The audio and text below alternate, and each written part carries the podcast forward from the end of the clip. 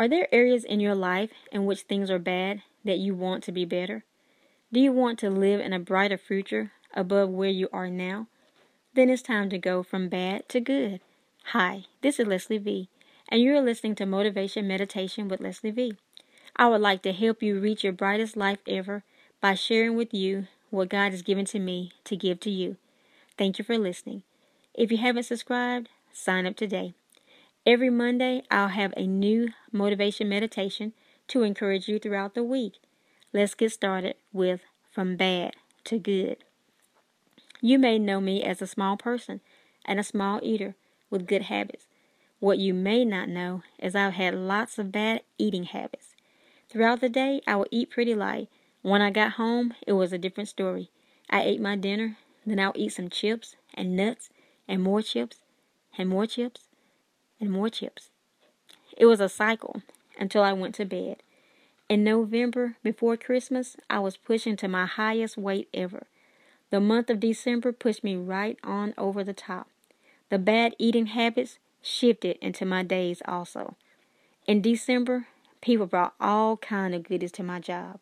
They brought homemade fudge, homemade brownies, and homemade pound cakes. Other people brought candy, cookies, and pies. Boy, did I really enjoy that. One of my coworkers made my favorite cake, red velvet cake.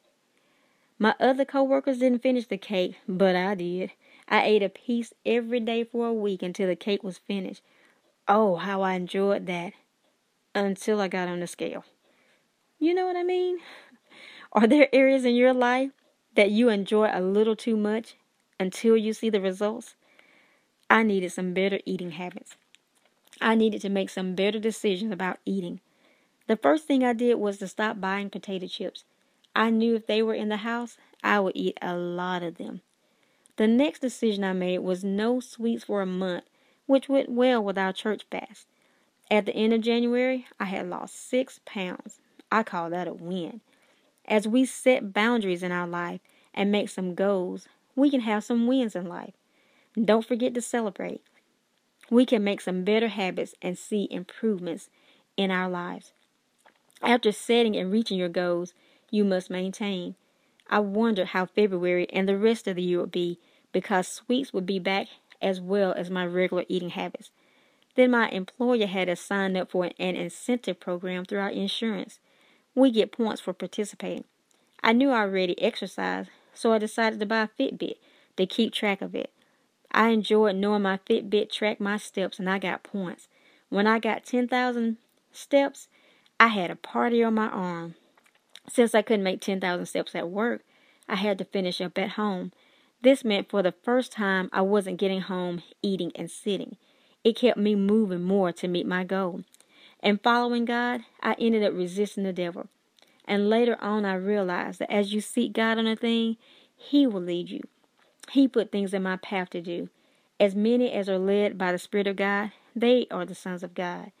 Being led by God is not something scary or tricky. He just leads us in our normal, everyday life in ordinary ways. As a result, we get extraordinary results. Through Him, we can maintain and supersede the level we were at before. When you start thinking differently about your situation, you will feel better and make better decisions. As I realized I could make a goal and achieve it, I began doing more things that would help me maintain and supersede my original goal.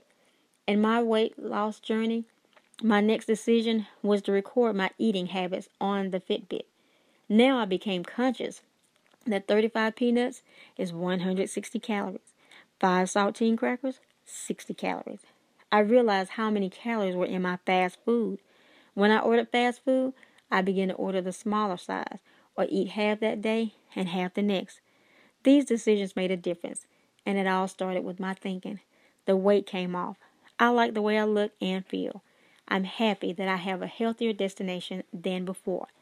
In my weight loss journey, I needed to find out what the Word of God says about my body.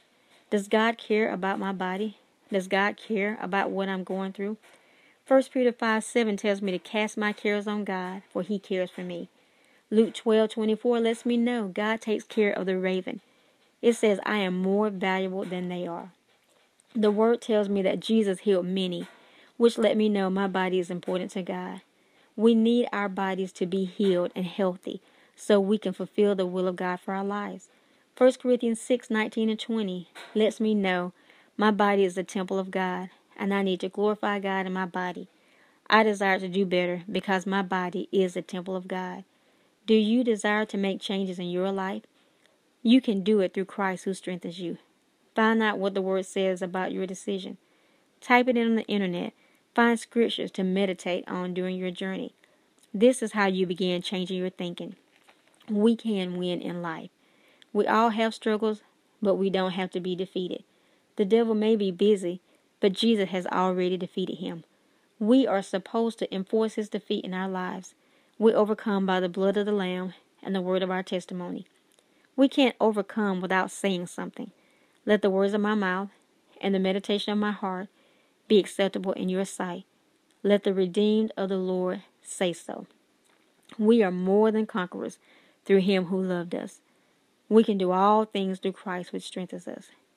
There are more scriptures than these to meditate on, but start with some of these and write out some confessions or affirmations and begin confessing the victory. Take some time to do some homework. Set aside time this week and seek God. Where will you begin seeking God to make a situation better? Will you work on a weight loss journey or will it be something else? Talk to Him about bad habits that need to be changed so you can make better decisions. See where you can set some goals and go to new levels. Take it to God in prayer. Ask Him where you can benefit in this world. Invite Him to use you. Write down the revelation you receive. My desire is to motivate you to find your purpose in life and fulfill it. That's what I want for my life and yours. Yes, I can. Yes, you can. You've been listening to Motivation Meditation with Leslie V. I'll be here every Monday, motivating and encouraging you. Drop me a line and let me know how this has motivated you to find your purpose in life. Let me know how you've been challenged to walk in your divine destiny. Drop me a line at lesliev at kingdomrock.org.